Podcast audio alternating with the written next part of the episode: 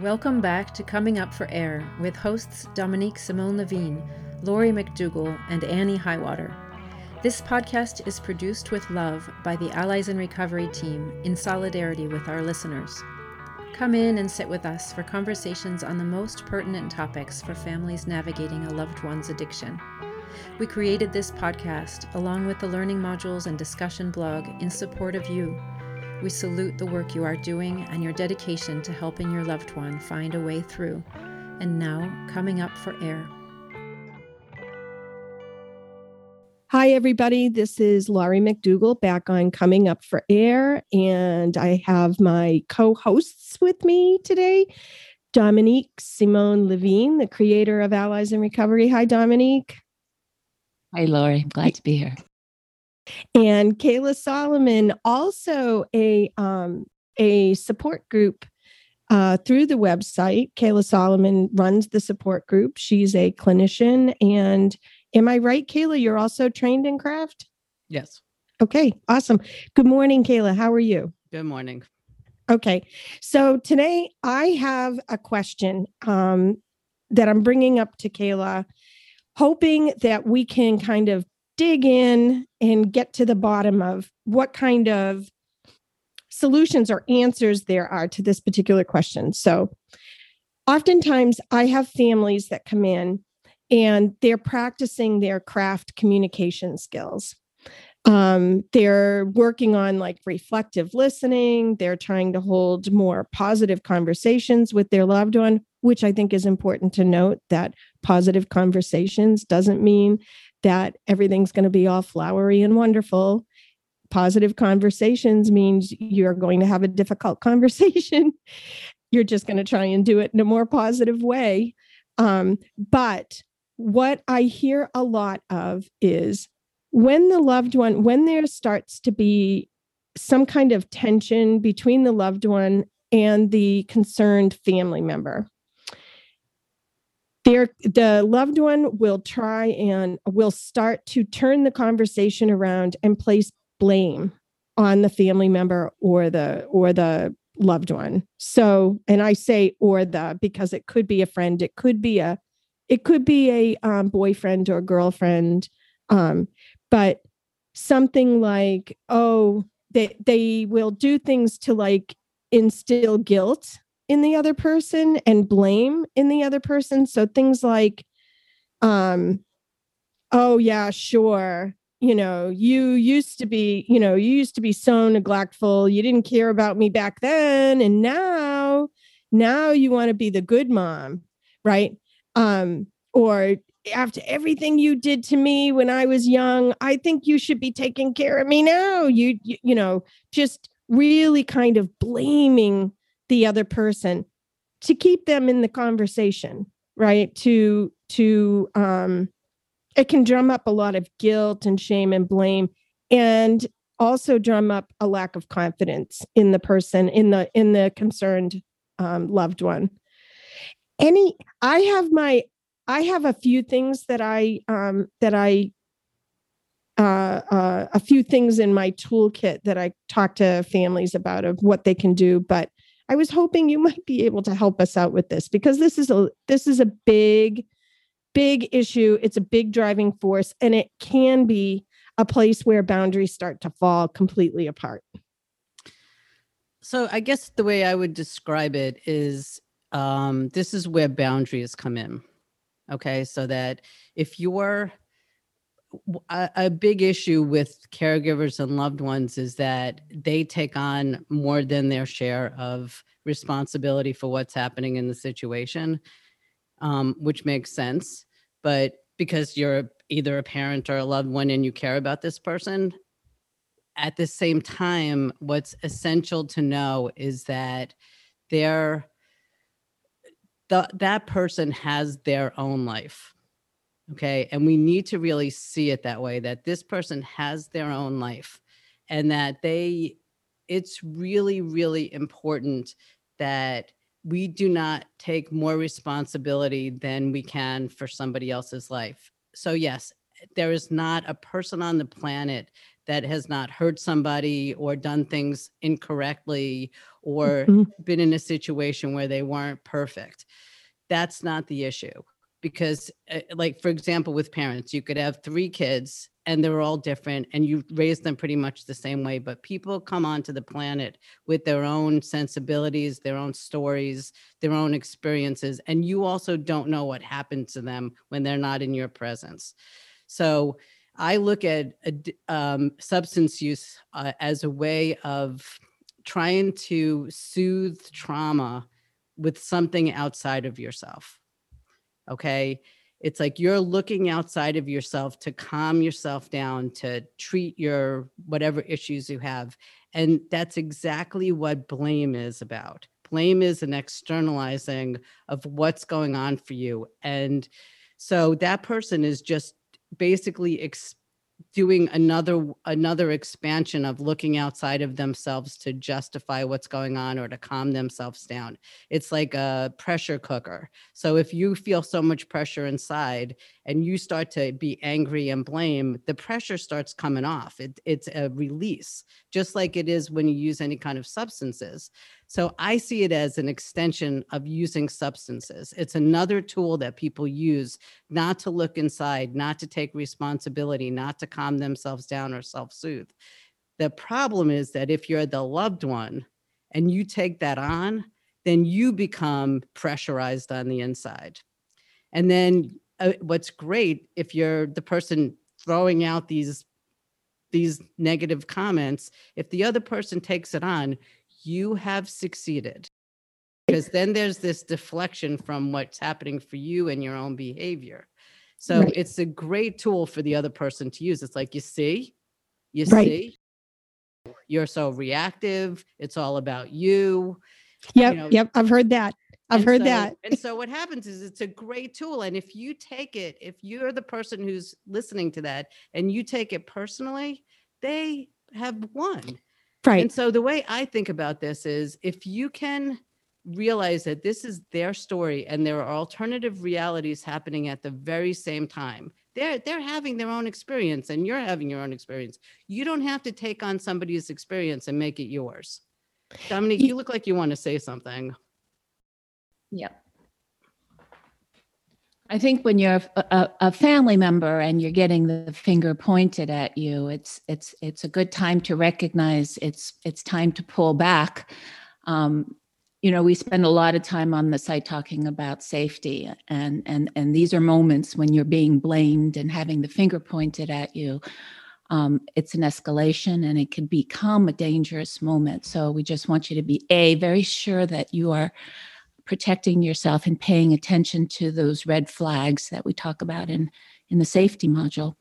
Um, also, um, you know, the closer you are to somebody, um, the more likely you are to be blamed. I mean, it's it's a it- the intimacy of blame, right? So, you're in this case a mother, um, and you're responsible for everything, as far as I can tell, as your son.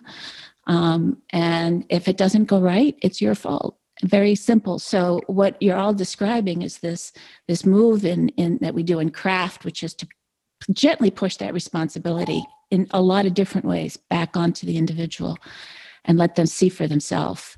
Um, and and that externalizing idea of this is a way to lash out is to blame. It's just another not terribly bright, useful way to soothe. it's great it's great that you use that word because that's that's exactly like what how we describe it in rest when when we're talking about this stuff and we're talking about craft is um this idea that our loved ones can't soothe themselves and maybe they can't right now but maybe that's because somebody was always there to help soothe them so it's i you know, we talk about that and say it's okay for your loved one to start to learn to soothe themselves. And it doesn't mean that they're going to get it the first time you start to pull away. In fact, they're probably going to get a little bit worse because it's not working. right? No, I don't know how to soothe myself, is basically what they're screaming, right? Like, and it's your fault, right? You, you need to come back here and soothe me because that's what you do. And that's what I do. I flip out and you soothe me. I blame you and I get you to come back here and calm me down. Otherwise known as help me, it's your fault. It's your Help me, fault. it's your fault. Right, right. And um, so so we talk about this that it's okay. And in fact, your loved one will never learn to soothe themselves if they aren't expected to soothe themselves, right? If if you soothe them all the time, if you help to calm them down. So we we talk about like things that you can say and that you can do when that starts to happen. Um, I, I also think it's really important to look at what the reactivity that you're having is. right. Because if you can't define your reactivity and what you're telling yourself and the things that you're feeling at that moment, you lose your power. Right. Okay. So if you feel like you are responsible for everything and the reason things are not working is because you're not doing something or you're not doing it right, or you're failing, then you already are behind the eight ball. And by the Right. way, that's how the other person feels also. So Right. if you're taking that position of if you're in such a bad spot and it's my fault, I've failed. I'm a bad parent, I'm a bad partner, I'm a bad sibling, whatever. I'm a bad child. So if you're already coming from that position, you already have to like get to the surface before Right. you can do anything effective. So you want to know that this is your reactivity. And and part of the work is that this there's this bigger piece of work that you need to do of I am not responsible for this other person's situation. So there's what I, you know, if you could see me, it's like this pulling back, this pulling back. Right, It's like right. there's a separation between you and that person. That's where it begins. You could use every tool in the world, but if you see yourself as responsible for somebody else's well-being, nothing you do is going to be effective.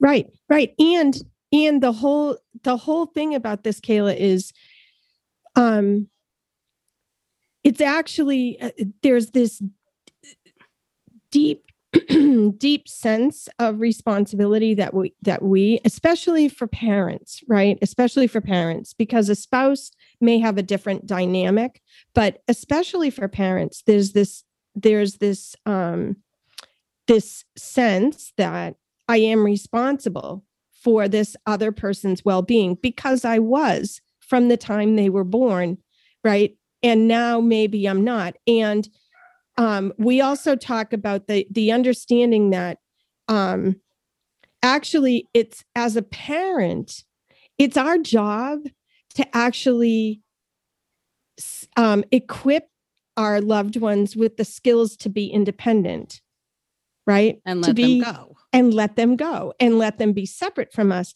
the problem is is that um, maybe we didn't do that when they were young There's right maybe we here. didn't do that Well, I also think that the people that we're talking about have a harder time learning the skills. The kids that we're talking about are the kids that have a more difficult time with those skills. agreed So- absolutely agreed agreed you could because say, oh, as a parent, I didn't teach my kid those skills, but I'll tell you, you have two two kids. One of the kids got the Right. skills, the other one didn't. It's Right, and I tried. has other issues. right and i try i tried i Yeah. personally tried yeah and and maybe it was easier for me to implement like the craft skills and stuff because i knew uh, like i had a bit of self-confidence in myself that no i tried i did i did what i could i did the best that i could um but i also you know i hear from other family members that will say things like well i got divorced and i you know I, and so there's this deep guilt that maybe they're right. Maybe the, uh, they are the way they are because of of me right? And um helping that feel like that's what you're talking about too right? You're talking about where's it coming from inside of you and and recognizing Right. Right recognizing that piece But of I it also I also think we need to know we're not that powerful. Okay. Yeah, It's one right. of the things I say all the time is if you're somebody who's a loved one, there's this ridiculous concept that we're superheroes, that we could swoop in and help this person no matter how horrible their situation is or how bad they're doing or whatever and that we can make their lives better and help them.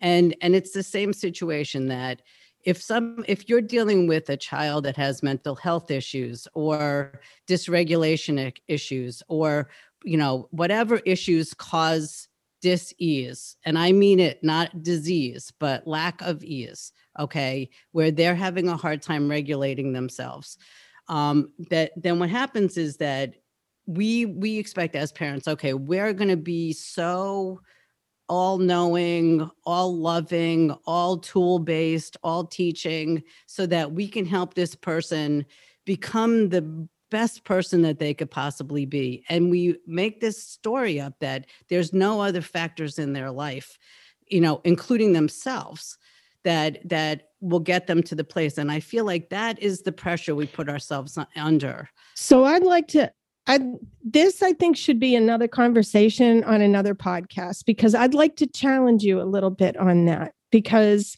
um because I don't think that I believed that about myself. And I think there is some strong, powerful things that were um, that were driving my behavior that had nothing to do with I knew I couldn't save him. I knew I couldn't.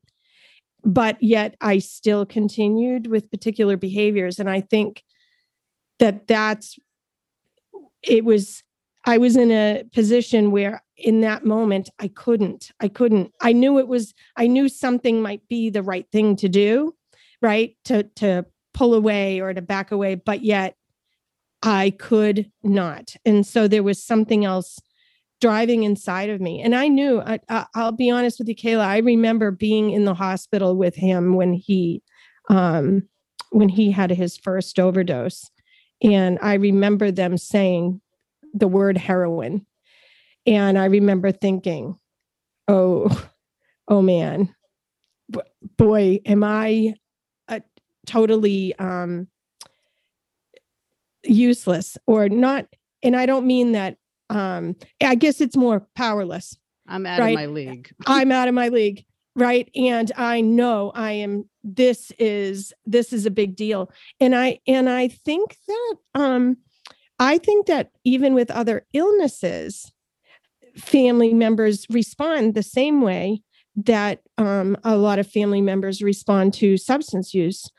Uh, um, I just think about like I've watched families that have a, a child with um, cancer, uh, you know, a brain tumor or cancer, and running around doing things like changing their diet drastically right? And do, trying so hard to change the outcome to change the illness. It must be something i ate when i was pregnant. It must be right and trying very hard to control um, or having this idea that they might be if i do this or if we do this i might heal this person. But we're saying the exact same thing Right. Okay. Which right. is this is not about reality. This is a mythology that we're talking about. Right. This is this is this the fantasy world. This is not, oh yes, I'm gonna come in and change this. This is like, I have to change this. So, something has to happen. There's got to be one magic answer, and I have to find it. That's why, like when we run our groups, we if you want the biggest experts in the world about what to do if your loved one is using, come to our groups. They know about all the treatment programs. They've been on every site imaginable. They've read every book. They're trying everything. But what happens is there's this factor, the X factor, we'll call it, which is the other person. okay. Right. And right. that's that's the factor. It's like we right. can do all of these things, but then there's this other factor which we have absolutely no control. No, over. nothing. Right. And that's right. the issue. And so so go back to the conversation of what are the tools to use. Number one is I am powerless. That you start the every conversation when you when somebody's coming at you, it's like I like to think I'm not that powerful that I've done this to you. That's one thought. It's like I, you know, if I was that powerful to hurt you that badly, then I would be powerful enough to help you and magically make this better. But I'm not that powerful. So it's a message that you have to give yourself is I wish I was that powerful. Number one. Number two is that we uh, hopefully some of you have listened to the reflective mirroring piece so that you mirror what the other person is saying but you cannot do it unless you back yourself up and just are hearing words without feeling like there's an assault rifle being shot at you. Okay. Because your job, and I talk about a plexiglass wall because I'm an imago therapist, and that's one of the things that we talk about, which is when somebody is sending anger your way, you put up a, a clear wall in front of you so that you could hear them, but you're not being pierced okay? Because if you're being pierced you lose your power. If you're being pierced you're not effective. If you're being pierced then you're crumbling on the inside. I also have the two words that i really love which is curiosity and fascination which is i'm so interested in what this person is saying because that's my head and not my heart. My head could listen to you. My heart will be broken if i take it in Okay. So my head's going in. I'm like, wow, that's interesting that you think that. And I'm not saying that. I'm just thinking, wow, that's an interesting interpretation of what happened. And you and and at the same time, you're also knowing that this person has their own story that created this particular interpretation of what happened. And that's interesting to me. It's like I and also I'm also going to listen to some of it and think, oh, that's interesting that they think that based on what I've done and it's an interesting interpretation and then i also want to look at okay so what can i do right now that i could change this dynamic you know and and again back to what dominique said there are times when it gets so heated and the mirroring's not working then the most important thing is to extricate yourself whatever charming, lovely way. I want to hear you, but I can't right now. And then mm-hmm. you leave the room, you leave the phone call, you do whatever, and you get away and let the person cool off. So, yeah, that's that is a lot of what uh, a lot of what we talk about getting off the phone and and actually I I, I just want to make two two quick points um, we do talk about getting off the phone, and I often will tell families to have some kind of a plan for getting off the phone, right? If you have a loved one that does that, that turns the conversation around and starts to blame you, have a plan ready. How are you going to get off the phone? You, oh, shoot, someone's at the door right now. Let me, I'm going to have to call you back. We can carry this conversation on later, but I've got to, you know, I've got to go. What, whatever it is. Oh gosh, I've got to go to the bathroom, right? Whatever it is um, to get yourself out of there. I will tell you one thing that I do find um, actually, I don't say I'm powerless. I say I am empowered. I say I am empowered because I have some skills. I have some, um, I can make some good, healthy boundaries right now, and I can affect um, uh, some kind of a change that's gonna that's gonna one protect myself yeah. Right. That I'm going to protect myself from the guilt and the anxiety, or maybe I may still experience it, but I need to get out of this conversation so that right now I can sit and deal with that. I can, I can kind of calm myself down and deal with that and protect myself. But also at the same time, I'm empowered with enough skill to know that I'm going to let my loved one go and soothe themselves, that I am actually empowering my loved one I am empowering them to start. And I oftentimes will um, we talk about ending the conversation with with things like uh, um, well i'm sure i'm sure you'll um, you'll figure out a solution or i'm sure that you'll you'll get there right just all all sorts of little things where i'm putting it back to no i'm giving this back to you because this is for you to solve right and I totally believe you can do it. Yeah. Right. Yeah. We even, even thing. if you don't, right. Even if you don't believe it in the moment saying, I think you can do it. Well, the other thing is if you say, I'm sure you'll figure it out, that's always an accurate, accurate, accurate statement. It's just a question of how they, what they figure out. Right. They will figure it out. And right. the other thing that we talk about all the time, and I am absolutely convinced about this, is if somebody texts you or calls you with the crisis, my high recommendation is not to respond you know and i i give the example of for years i, I people would call me when, as a therapist and say i'm i feel like i want to kill myself and at some point i was like i can't do this. So i told people listen if you want to kill yourself don't call me. Um, because i'm not emergency services. I might not pick up at the right you know right when you need me. I don't want you to have to wait. And there's actually a crisis hotline that you could call and that's their job. And i feel like as loved ones you have to get you have to quit your job as the crisis hotline right. Um because because if you could just change that role alone right. then it changes everything. Because like oh yeah well that i just don't answer the phone. Or Right. if somebody's in crisis just say you have to go. Right. Agreed. Agreed. We it's it's really strange. We just had a um we just had a training and in the training we were talking about this. We did reflective listening back and forth back and forth. And it was a phone call a supposed phone call between uh, daughter and mom. And she was pressuring mom to give her money.